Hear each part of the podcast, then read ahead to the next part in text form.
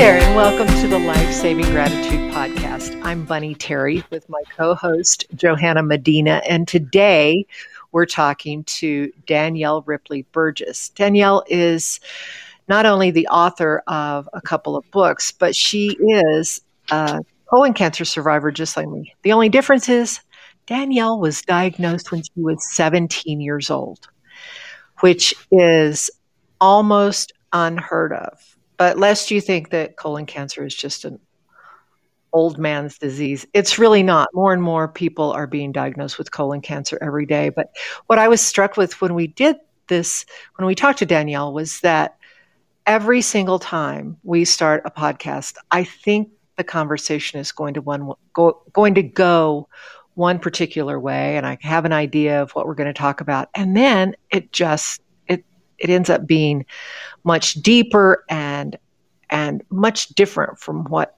I thought it was going to be. Was it? Did you think the same thing, Johanna? Yeah, I mean, I always I agree with you. I always think that um, you know I have a kind of on paper view of how these people are. Usually, if it's not somebody I really know, then I kind of think, oh yeah, maybe it's going to go one way. Um, I I had met and knew Danielle a little bit from Fight CRC, but um, I didn't know, like you said, the depths of her story. And I think we also caught her, like she mentions in the episode, at a really hard time. Um, she doesn't go into details about what's going on, but she does. I mean, she even says this is one of the hardest weeks she's had since cancer. So it's right. obviously something really, really hard. And you know, I really appreciate her coming on anyway and even sharing where she is in that in the moment right now and feeling like that's important to share too, not to always share the happy endings of stories, but to also be able to talk and share during the suffering too. So I was really grateful for that. Well, and I think she she alluded to being authentic and she, mm-hmm. and this was a podcast where our guest was completely authentic and and I, I just don't think you want to stay tuned stay stay to the very end to see um, first you want to hear her story because she was a junior in high school and had been suffering some um, rectal bleeding for years mm-hmm. and because of a body image that that I would say almost the majority of young women face these days, she was afraid to talk about what her body was doing. Mm-hmm. She's here to tell the story, and it's a really important story. So um, stay tuned for Danielle yep. Ripley Burgess. And be sure to check our description, uh, the podcast description, wherever you're listening, for links to find Danielle and the things she's working on. And you can also find those links on our website at bunnyterry.com slash podcast.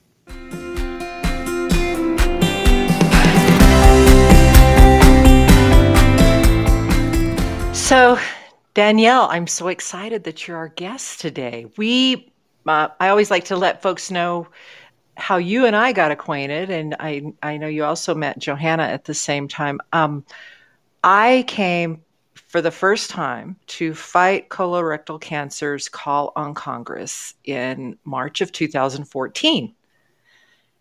And I had already read your blogs before. I had followed some of the things that you did for the organization then, but that's how we met. Um, I, I, I think it's really, um, I know we're going to touch on how you became an advocate, but tell us just a little bit uh, quickly what Fight Colorectal Cancer is and how you became involved so that people know how you and I came together. Yeah. Well, I met, yeah, we met at Call on Congress in DC. And that was actually, that was my second event. So I hadn't been involved. Oh. So I so I am a colorectal cancer survivor. I think I should probably start there. Um, yes, I was diagnosed with colon cancer a few weeks after I turned 17. I was a junior in high school. Um, just out of nowhere, I hadn't even heard of colon cancer. So when they told me that's what I was dealing with, I was pretty shocked. But I was also very young. And I like to say ignorance is bliss because I really didn't understand what I was dealing with. So after my diagnosis, I did what I needed to do to get through treatment and kind of get get back on with my life. But over the years, as that happened, it, cancer kind of kept entering my world. And I say it's not like it ever went away. I was going to doctor's appointments and checkups and things, but being so young, I hadn't fully processed what that meant and found meaning for it because I was so busy trying to get married and go to college and just start start my life, you know, be young 20s. But around that time, uh, I was probably in my mid 20s when I really did start thinking about the fact I was a cancer survivor and what that meant to me. I, I was also facing fear recurrence um, and just kind of in a place where I realized I probably needed more support uh, than I had prior previously had. And so that is part of how I got connected with Fight Colorectal Cancer, or we nickname it Fight CRC. Mm-hmm. I had actually first gotten involved with a smaller group that's a grassroots organization called the Colon Club. And the Colon Club focuses on telling stories of people diagnosed under age 50. And they were doing a project at the time called the Colondar. And I got selected to be in it. And so here I was, this Midwestern girl from middle of the country. Here I come from Kansas City, Missouri. They fly me to New York upstate New York. It's beautiful. We do a photo shoot, and all of a sudden, I'm meeting a lot of other people like me. And I had never met another colon cancer survivor before that point, much less a younger person. And that weekend just really changed my life. And because I was still so young, now, although this was about seven years after my initial diagnosis, so it was far out for me, but yet I was still very young. I was in my mid 20s I found a lot of purpose in that weekend, and that put me on a path toward being more involved in advocacy, looking for other survivors, and then just this passion for storytelling and telling my story. I had gone to college to do public relations and writing and editing. So it's just one of those things, our worlds collided, and a colon club model introduced me to Fight CRC. Mm-hmm. And they were coming through my town and they were looking for survivor stories. They were about to launch an awareness campaign. And he said, Hey, they're going to be in your neighborhood. You should check this group out. So I met them, told my story, and like a lot of stories go, the rest is history. Um, they were looking for communication support. They were growing. They wanted to do some big things and wanted to communicate. They wanted to hire a communications director and said, Danielle, would you come do this? and I said, "You guys just offered me my dream job. You have no idea." That's awesome. Um, so I just stumbled into it. It's crazy. Um, stumbled into it, and yeah, Bunny, we met. I was new at the time. I had only been there about a year when when we met, and I served in that role for about five years. So I got us up and going, got the team, got the department, so to say, established, and then um, did step away out of that full time role a few years ago just to balance family and mental health with the demands of a job like that. Uh, it was pretty big, um, but I've been real fortunate to stay connected with the team. And today I'm back in a role, I'm a limited role, but I'm our chief storyteller at Fight CRC. So now I'm just narrowly focused on telling my story and then looking for other survivor stories to tell. I love that. And I want to uh, very quickly tell our guests that you've written a book. You've actually published two books um, Blush How I Barely Survived um, 17, which is um, about your experience, it's life experience, but also this big looming cancer issue. And um, we're gonna we're going to post links so that people can find both your books. And then you did this that am- amazing piece, the the Advent devotionals that I love. But I want first of all, I want people to know before we begin that I know a lot of the you know when I ask you a question, I've I've reread your book. In fact, I read it when I got it, and then over the last couple of days, I reread it and it is such a story of um, I mean, this is what happens when we get cancer. It's like it's incredible. First, it's you're so bewildered. I mean, even at 51, when I was diagnosed with stage four colon cancer, I was, I thought, what? I'm like the most, I'm the healthiest person I know. Yeah, yeah. And you're bewildered. And then, of course, you're frightened. And then you're sort of resigned. You know, you talk about how, you know, those lower body only, you, you, you heard that you had more lower body exams than most men have in their lifetime. Mm-hmm. I know exactly how that feels. but the book is such a story of hope. So maybe the best way to do this is for you just to start. You know, what what led up to your diagnosis and and and what should people know? And we have a lot of listeners who, like you, when you were diagnosed, are sort of like colon cancer. That's like an old white man's disease. Or mm-hmm. there's so many misconceptions, especially about younger people being diagnosed. Don't you find that? Oh yeah, absolutely. It's getting. Uh, I don't know if the right word is getting better. Well, it's improving. um, it's, it's let's see here. The the awareness is improving the reality is rates are increasing so that's not good. Right. it's improving because people are getting sicker younger and younger with this. Mm-hmm. tell us the parts of your story that you want to share with our listeners. Sure well thanks for thanks for reading blush. Um, it was a labor of Twice. love and it, yeah it was a it was a process. It was about a five year process to write the book because as i was writing it i was healing and that is why I did take that step away from Fight CRC because I knew I was not able to hold my story and give it the space it needed and hold other people's stories full time. Mm-hmm. So that was a big career move. Um, it just sensed that it was right for me. And I wrote the book, you know, one to definitely encourage other survivors and other people going through cancer, but I started at the beginning, you know, I, I take people through when I'm in fourth grade and going through puberty and getting my period and throwing my salad away at lunch and trying not to eat much because I wanted to be skinnier um, like my friends. And so I start going into just this body shame and self image that this negative self image that I carried as a young female that I don't think I'm alone in. I think a lot of young females can relate to just being confused about your body when you're young and not liking what you see, especially when you don't feel like you look like people on TV and magazines and these days on Instagram.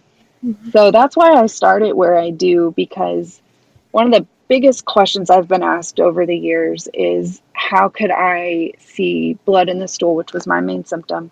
How could I see it so long and not tell anybody? Because I estimate I saw that symptom probably starting in eighth grade, so a good three or four years before I ever saw a doctor. And I have to say, you know, you have to understand how I was feeling at the time and what I was going through and what I was carrying, you know, the last thing I wanted to do is stop and talk about my body mm-hmm. and look at my own body, much less have somebody else look at it and know what was going on.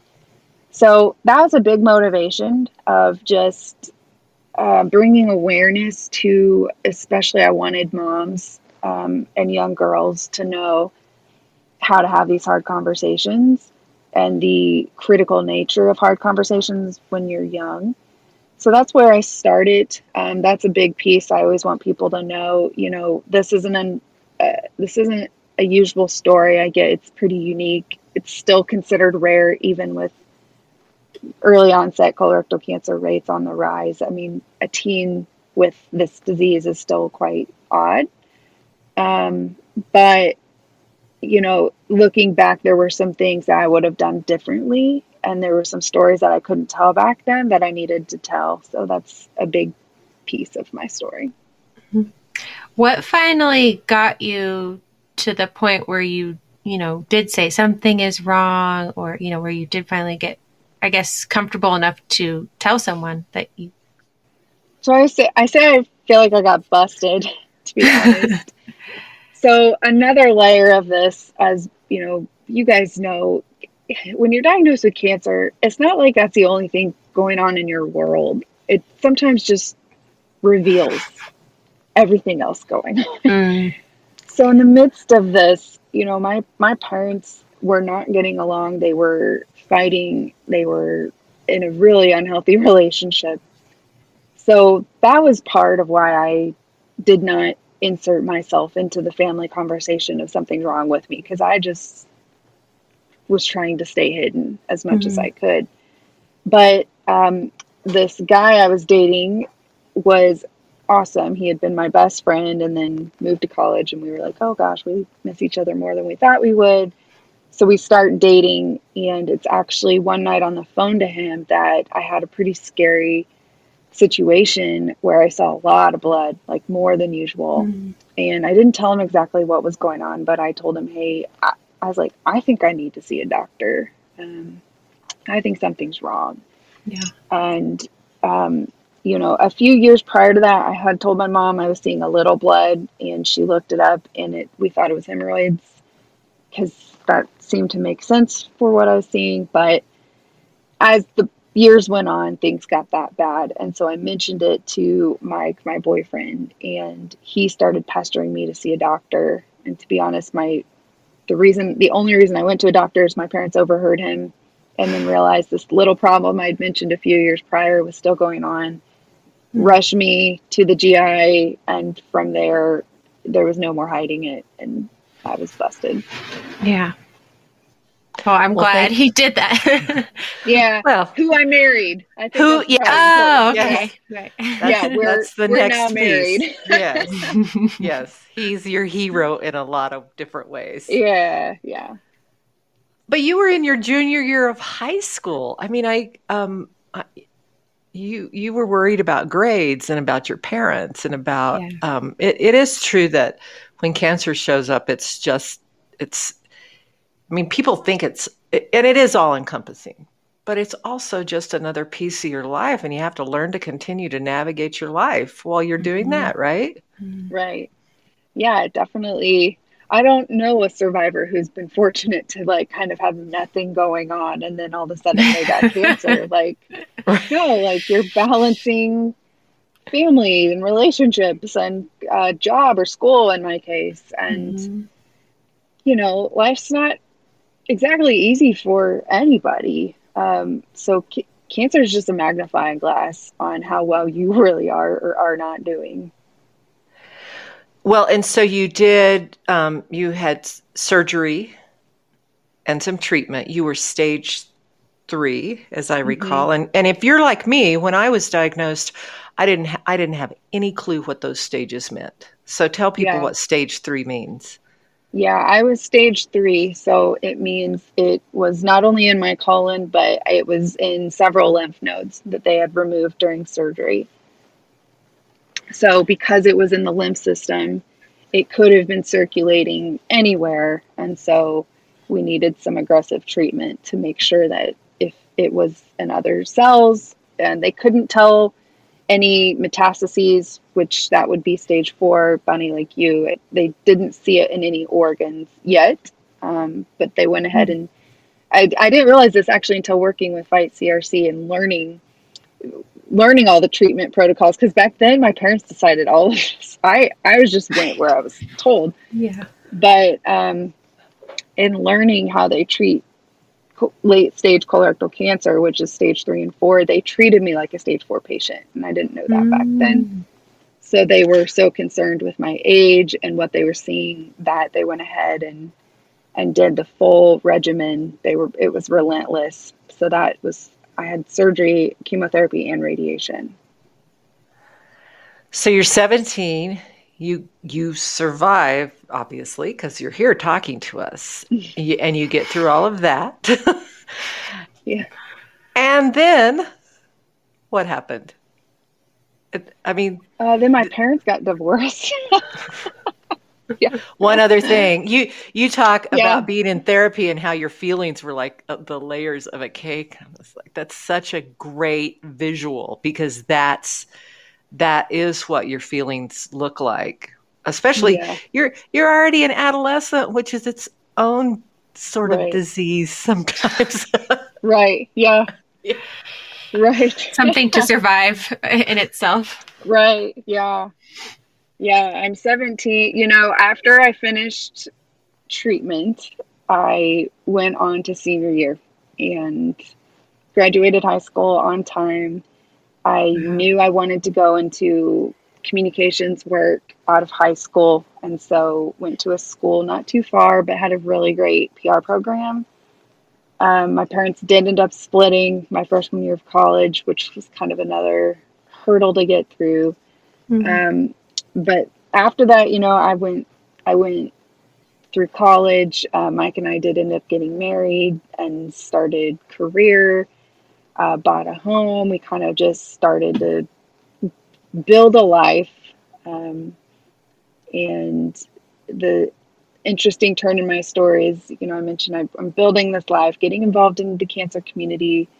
As a survivor, I'm like, oh, I can be pretty inspirational to, you know, other people.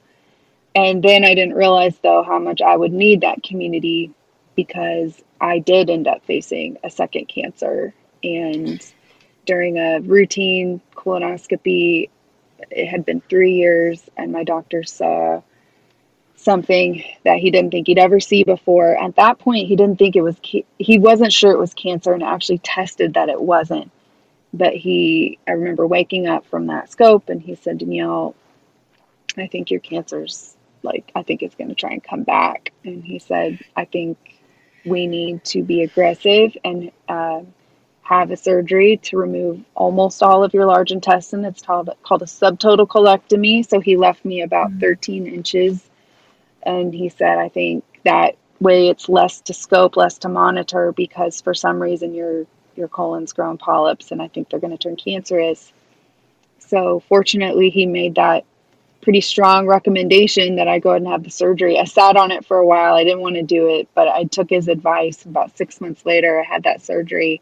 And thank goodness I did because what he found actually was cancer again. And so here I am, 25 years old. It was eight years after my first diagnosis, and then I'm facing uh, colon cancer a second time. Uh, this one was stage one, which means it was local, so it hadn't spread anywhere else. It was all contained in that spot which is why you get screened. That's why you hear everyone say get screened for colon cancer because if you can mm-hmm. if you can find it there early, it's a less um, physical fight because I just I had the surgery. It was not a cakewalk, but I yeah. got through it and I didn't need treatment after that. Wow. Well, that's just so crazy. You think, you know, I already went through this once and I, I went through all the treatment and now I'm done. And, you know, shouldn't be something you have to worry about again and then to have to to get that news again is i can't imagine i mean i know that's mom always a fear of yours every time you go for a scan and like is it going to come back no matter how long it's been mm. I actually, I recently visited, I, I had a visit with a chiropractor and we were talking about, I had frozen shoulder and he said, it feels to me like you hold a lot of stuff, you hold a lot of um, tension in your shoulders. He said, is some of that health related? And I said, I have to tell you that once you go through the sort of cancer scare, you sort of, you, you think to yourself, okay, I, I did my part. Now, mm-hmm you know, I'd like for the bad health piece to touch somebody else. It's like I, have already done my gig. I, I, did my time. right. I, did you have some of that? Did you? yeah. I don't know. I feel like I'm still on the car- the carousel. Um, yeah. Just... well, and that's the thing. We stay on it. It's that's yeah. the myth that that you know life hard life stops happening. But yeah. um, I you you talked about early when you were young in the fourth grade, going through puberty. You really um, you didn't love your body, and then after you get cancer, you I, my experience was that I sort of I was ticked off. I was like, yeah. my body betrayed me, and like you, I was also ticked off at God. I was like, uh, mm-hmm. I played by all the rules. I did all the things.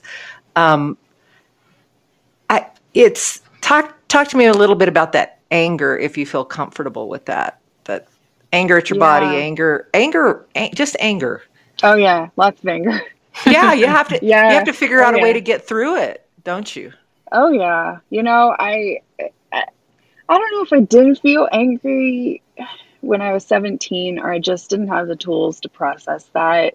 But when I was 25, facing cancer a second time, in the middle of you know the one of the prime of my life, mm-hmm. I got I got really angry. I did need therapy to help me get in touch with that. Um, but that process was starting to be honest with how I felt. And I was angry about just about everything. And actually, what turned out to be one of the more healing pieces of it is is letting myself get angry or I guess admit that I was angry at God because I yeah I have yet to meet a person where it doesn't go to that depth you know, I think we we work through the layers. You know, I'm mad at myself. I'm mad at my family. I'm mad at my friends for deserting me. I'm mad at my, you know, uh, everything. Like my body, definitely betrayal. Like you work through that, but like the deeper you go, it's kind of like you hit body, and to hit, I'm mad at my body. It's betrayed me. Is pretty deep. But then if you can get to, I don't know how you can't at least wrestle with being mad at God and be in an honest relationship or like have an honest faith. I just, I don't know if that's fair to say because I would probably say my faith was as genuine as it could have been when I was younger based on what I understood. But it's just when, when you get sick like we've been hmm.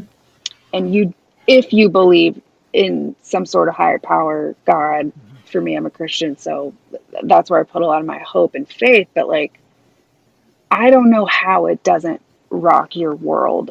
And I don't know how you don't eventually go there to get through it. I think you have to reckon with that. And that is something I was not taught when I was younger growing up in the faith is that it's okay to be angry with God. It's okay to cuss him out. It's okay to like let loose on him if you if you need that. Um, now, when I went back, when I was coached in that way of seeing God that way, He can handle it, and then I like went back into Scripture and actually saw that for myself. It's like much of the Psalms.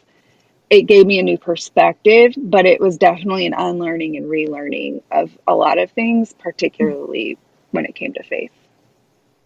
I I um actually had a mentor who talked to me at one time and she said, It's okay for your prayer to be, God, I am so pissed off at you today. Yeah. Um, so you got to hear me and you got to, and you know, it's, you know, there are a lot, a lot of layers, a lot of different layers to our faith. But like you, I'm a Christian too. And I think that, you know, God wants to hear from you, whatever, whatever it is that you need to tell him. It's, mm-hmm. that's, um, that's important, but it's, but it is important to figure out. Um, I mean, when we talk about how stories save us, I think that everybody has this impression that we're going to tell stories that are all goodness and light and happy endings, but there is a lot of slogging through stuff in the middle. Yeah. And we still slog through stuff every day. I mean, we still have that. But talk talk a little bit about um, how that negative piece and all that anger turned into something different afterwards. Mm. I mean, you're I mean, yeah. sometimes it's a gift to have to go go through that. It's not like you would have chosen it for yourself in the beginning. Right. Yeah, it's um you know it's funny in all the different avenues of that are in my story, I guess so to say. There's all these different themes, you know, different people are going to relate to me on different levels. I will say after publishing my book, hands down, I get more comments on getting angry with God. Mm-hmm. And I, something about that, I don't know if maybe a lot of people are like me, where it's just you need to hear, uh, you just need to be given permission to go there. You know, it's yeah. not irreverent. It's if you believe in having a relationship with God, then that's part of having a relationship with him is getting angry and it's okay. So for me, um, I'm still learning. I, I would hate to have listeners think that I've got this all figured out. Um, I very much am in process of applying this uh, practice to all areas of life, but I guess I have learned that the the more honest you can get with yourself and how you feel, and who you authentically are. And when you can take that to safe places, whether it be God or friends, some usually you need both at some point. Uh, safe people to process that with. It's a, it's like a crucifying uh, journey, but it it will lead you to the other side, which I've found to be peace.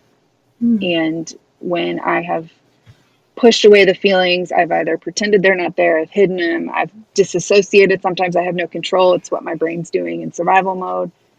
You know, it, when I deny my authenticity, I get real wound up and bound up. But when I can just like kind of be free to be honest and be who I am and what I'm feeling, and then I combine my faith with it, especially, it will take me to more places of hope and light and love and freedom and all the things we want to find at the end of the rainbow that my faith tells me are there. Um, part part of being a Christian for me is that the whole message is that you you can get there, it's there, but you go through a cross. Like you you go through suffering to get to that. And so anybody who's looking for that that hasn't gone through a suffering journey, um, the day they step into suffering, it's a rude awakening. Um, and I'm trying to get more comfortable with suffering the older I get because I don't think it's going away. Um, but I'm, it's this, it's this balance of like learning how to suffer well and persevere through it, and mm-hmm. hanging on to hope that this will end somehow. Um, it might be, sometimes it ends in a kingdom you can see, sometimes it ends in the kingdom you can't see, but it will end. You just you said something I mean, I wanted to be writing while you were talking, but I had I wanted to pay attention as well.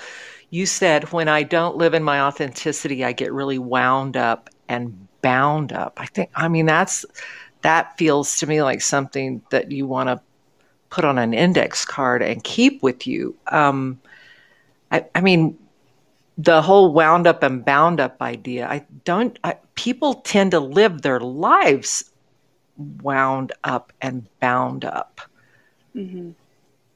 It's really hard to escape that. What what what would you tell them? I mean, I know you just told them, but how, what's the yeah. simplest even?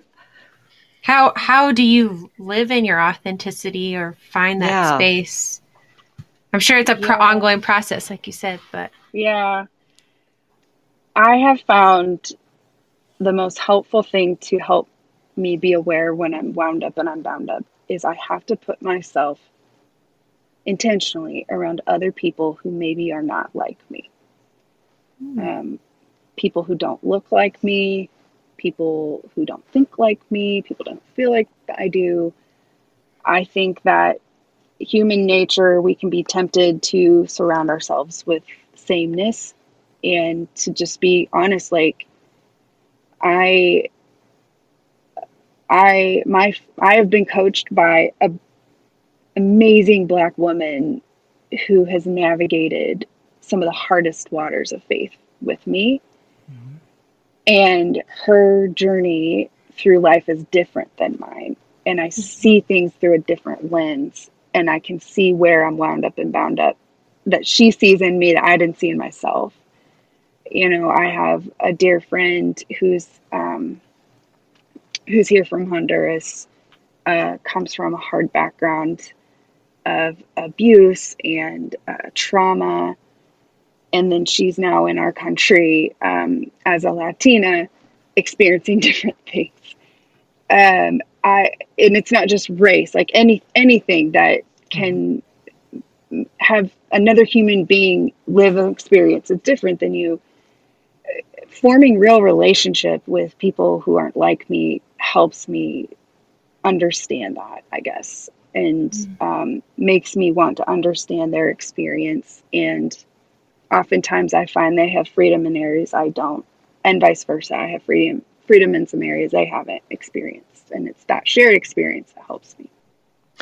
Well, and don't, I, I, mean, people tend to call each other out when they're sharing. You know, I it sounds, you know, maybe your mentor uh, every once in a while has said, "Hang on, I mean, I, I don't want to say anything explicit here, but but you, they call you on your crap sometimes. I oh, mean, oh yeah, And, and you can we cuss did, on your own podcast, Mom. It's okay. okay. Okay. Well, they call you on your bullshit.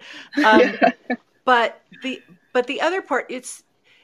I also think we we get more authentic as I mean I'm 60 years old and I'm I'm learning stuff every single day, especially when I get to talk to people like you. Last week we did a podcast with a woman who was sexually abused as a child when she was four years old, but then mm-hmm. went on to um, create this ministry of helping um, survivors of sex trafficking. And when I it, there's this there's this process that I don't completely understand, but when you're like you say, when you're with people who are living lives that are very different from yours, when you're continuing to learn about the human condition and you're making yourself really open to how other people's lives have been changed and rewritten not in ways they planned. You know, none of us none of us, when we were in sixth grade, would have written the story of the life that we've ended up with. And yet, what a gift it's been mm. in a lot of ways. So, it, so you're right. When you expose yourself to people who aren't like you, regardless of their situation, it makes you more aware of how you are. Am I saying that in any way eloquently? I can't. yeah. I think I, I also I love that advice too because I mean, I would. Yeah, it's such a great advice because I was going to say, sorry, kind of lost my train of thought, but I love that advice because I think when you're feeling down or just not feeling good about yourself or, you know, you're not in a great state of mind, you can tend to go like into your comfort zone more or tend to just try to be, um, you know, just really kind of isolate. And that's, that's sometimes more like the, the automatic response, but having that, knowing that, okay, actually, I do need to get out and expose myself to other people and also um, get get some perspective on things too. I think that's such a great way to put it. So I love that advice. well, we have to talk about gratitude. I mean, I'm, eh, well, I'm I'm so grateful that you're sharing your story. But do you have a daily practice? Do you have the, uh, you know, my daily practice is the Anne Lamott prayer, where the minute I wake up, I say, thank you, thank you, thank you. Um, She's my favorite author. I love oh, just mine her. too. She's so good. I was like, oh, it's Anne Lamott. Yes. Mm-hmm. Please. We're always either quoting Anne Lamott or Brene Brown on here. Yeah, yeah. Our two favorites. Well, and have you read Frederick Buechner? He's one of my favorites too. A she little says bit, yeah. Oh, she says he's her favorite theologian. But uh, I talk, talk, let's talk about your gratitude practice if you if you want. Yeah. So it's I feel like it's changed over the years. I I feel like I'll get in a mode where before I went to bed, I'll fill a whole one page journal. So I did a journal for a little while and that helped. Sometimes it's, um, you know, with my daughter, like we'll practice. Um, she'll get in the car, we'll do top fives of the day. At one point before dinner, we used to have goods of the day, so we'd go around and say that. And we've we've ebbed in and out of these practices over the years based on our schedule and just where we are as a family. Um, but I will say this week, I was thinking about this question, and I've had just a hard week, a painful week, and uh, one that you know it's bad when my husband says this rivals cancer, like just mm-hmm. just a gruesome week, and I've been in those places lately where it's just dark and the places where the suffering of life takes you can be really hard. And as i was looking for just not even steps out but just like the next stepping stone through it this weekend. Um i had the idea of like find find some gratitude like find joy. And so i actually went and i, I bought like four cards and there have been a couple people who've just been pivotal in navigating the past week. And so i sat down on sunday and wrote these cards out to them and just you know, thank them for being there and kind of the role they've played. And looking back even a few days now since then, I do see that that that was helpful. You know, it's just probably as helpful to me to sit down and and thank them for being there as it will be for them to receive that. And that's what I'm kind of learning is sometimes if I'm not in a place where I can't fill a note, like a whole page of what I'm thankful for in the moment, like even just one card or like four cards, being grateful for the light I did find in the darkness is helping me um, make my way through. Danielle, I, I, I don't want to, everything you just said was so important, but you also said, I'm not, I wasn't looking for the step, it's for the way out. I was just looking for the next stepping stone through. And I thought, it's, mm-hmm people tend to look for really quick solutions to suffering or the easiest solutions to suffering. And when i when i was diagnosed my pan, my pastor said he prayed this prayer not that i would be healed or anything. He just said i want you to have blinders on. You know god give her blinders so that she'll only see the next thing in front of her. Because you can do with grace Mm-hmm. And with God's help and with the love of people, you can do the next thing in front of you. And I think that's an important lesson that people people tend to try to think in these huge, broad, sweeping um,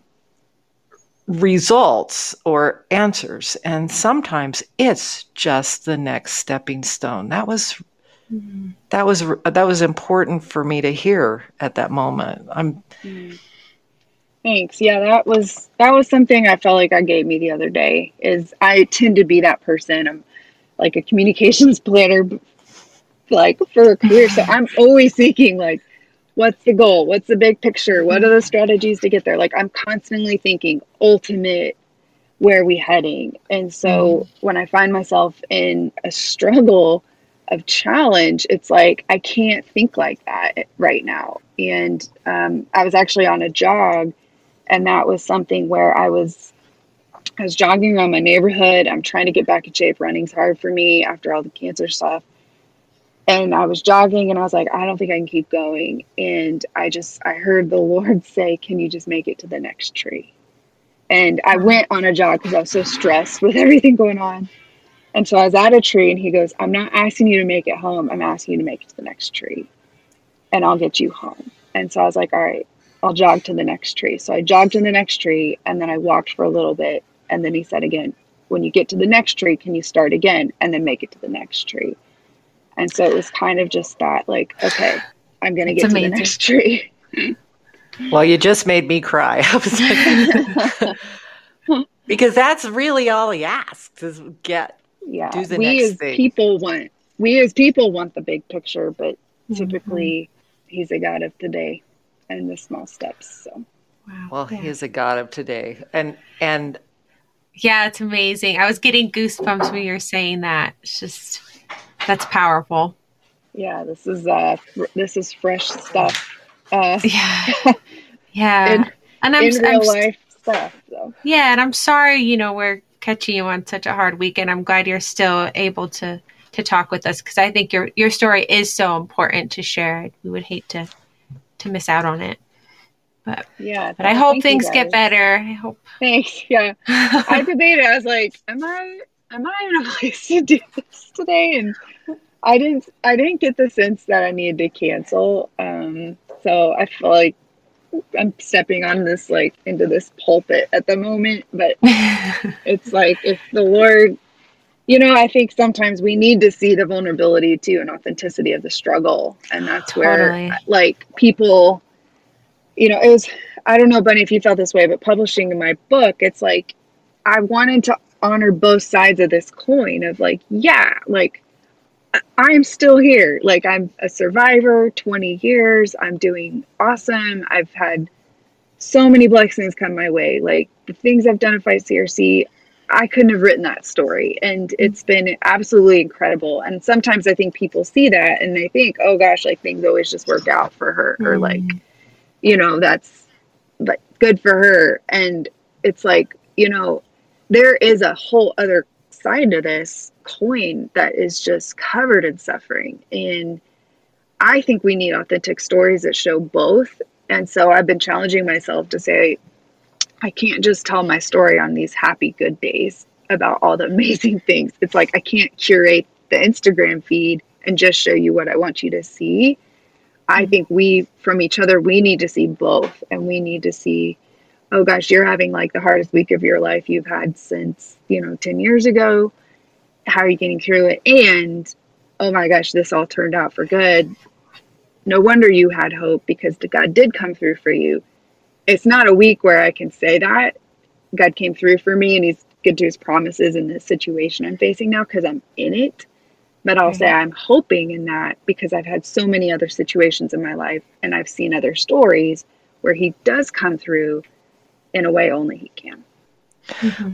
Well, and I think the other the, the other side of the coin too that we have to share is that um, while we survived, a lot of people didn't. You know, at the end of mm-hmm. my book, I talk. You know, I yeah. You know, we lost people like Belle and like yeah. Rose. And, you know, we, um, you know, there is this ongoing story, which is every day, um, at least, uh, and that's, you know, I wrote the book because um, I needed to find a way to share that story, but I also needed to find a way to honor the people who had, and I had a Rose in my life who was my cancer mentor here at home who didn't survive. And you know, I had to find a way to honor those people, but I also had to find a way to m- create some awareness, um, to to make other people feel brave enough to tell their story, or to say, "I lost someone as well," or "I have these weird symptoms." I mean, my son wrote my read my book and he's like, "Oh my gosh, I have to go get a colonoscopy because I'm having these weird symptoms." My own son, but but you know we we have to tell stories uh, and then they're not all rosy and they're not you know some weeks are you know some days are diamonds some days are stones. Those are, those are cliches because they're true. Mm-hmm. and so it's like you said it's a matter of getting through things it's not a it's not a that's why i thought i don't want to do a recap where we put this in a neat little package and tie it in a bow because our stories are ongoing and uh, mm-hmm. everyone's suffering is ongoing and everyone's triumphs are ongoing. It's that's how life works. Yeah. And i'm so grateful that you took an hour out of this week to share something that is it you know it's it's for if one person hears you, the two of us talking, the three of us talking, because Johanna was my caregiver, so she suffered mm, probably more yeah. more than I did most days um, because I was so neurotic and so cranky. But um, if somebody hears our stories and and gets that this isn't the end of the story, this is just part of it. Isn't that mm-hmm. important? I think so. Yeah yeah. and for them to see us you know i i know i think it's important how long we've been in survivorship. Is it how long bunny yeah. has it been for you? Um eight years. Okay. no ned yeah. So, so stage four eight years. You know i'm a teenage survivor. I was diagnosed 20 years ago. And it's like i think that not only newly diagnosed need to see and hear this, but also those almost who feel lost in survivor land of they're oh, trying to find purpose and destiny. They're still feeling all the fear and like the anxiety and they're trying to figure out do I hang on to this cancer thing? Do I let it go? Is it part of me anymore? Is it not? What do I do with it? Yeah. You know, you and I both wrote books. You've got this amazing podcast. Like I'm still we're we're doing advocacy. It's like I think they need to see people like us. And I think there's a lot of other people out there like us who need to speak up and say, hey, like, I'm a survivor and this is how I'm still coping with it. It, it mm-hmm. looks different than it does when you're first diagnosed or the first few years out. But I mean, that's the goal is more survivors. So I feel like, um, I don't know about you, but I feel um, like called to help lead this group of people trying to navigate this new world. Um, because it's it's tricky. I do too, and I and I um, one of the things that I do is I, I serve on the board of a local cancer foundation, and we just help people with the tiniest um, expenses to get to their treatment. You know, we mm. northern New Mexico has a lot of poverty, and so we, you know, we give them gas cards and grocery cards, and and I think those and those people will come into the office when I'm there sometimes, and they'll say, "I didn't. You look so good. I didn't. I didn't I don't I didn't know this is where we could end up. And I said, well, we're all going to end up in different places with different stories, but just continue to do the next thing in front of you and let us mm-hmm. help you continue to do that. Yeah, absolutely. So I'm so grateful that you came on and we and we want to hear from you again. We want to talk about more of your story and I want to you know want to hear how this week and the next week and the next week went for you. Mm-hmm. Absolutely. Is that fair? Well, thanks. That's fair. yeah. Would love to join you guys again. Yeah. Okay. Thank you so Thank much. You so Danielle. much. Thanks for having me. That's all we've got today, friends. I want to thank you for joining the Life Saving Gratitude podcast with your host, Bunny Terry. That's me, and my producer and assistant, Johanna Medina. We feel like we're in the business of sharing the stories that save us, and we hope you'll share as well by letting your friends and family know about the podcast. Follow and like us wherever you listen, and please take the time to leave a review. Whether it's a stellar comment or a suggestion, we are open to suggestions all the time. Also, follow us on Instagram at Life Saving Gratitude Pod. You can also follow me personally at Bunny Terry Santa Fe. You can sign up at my website at bunnyterry.com to receive weekly emails about how to become the ultimate gratitude nerd. Thanks so much for checking in.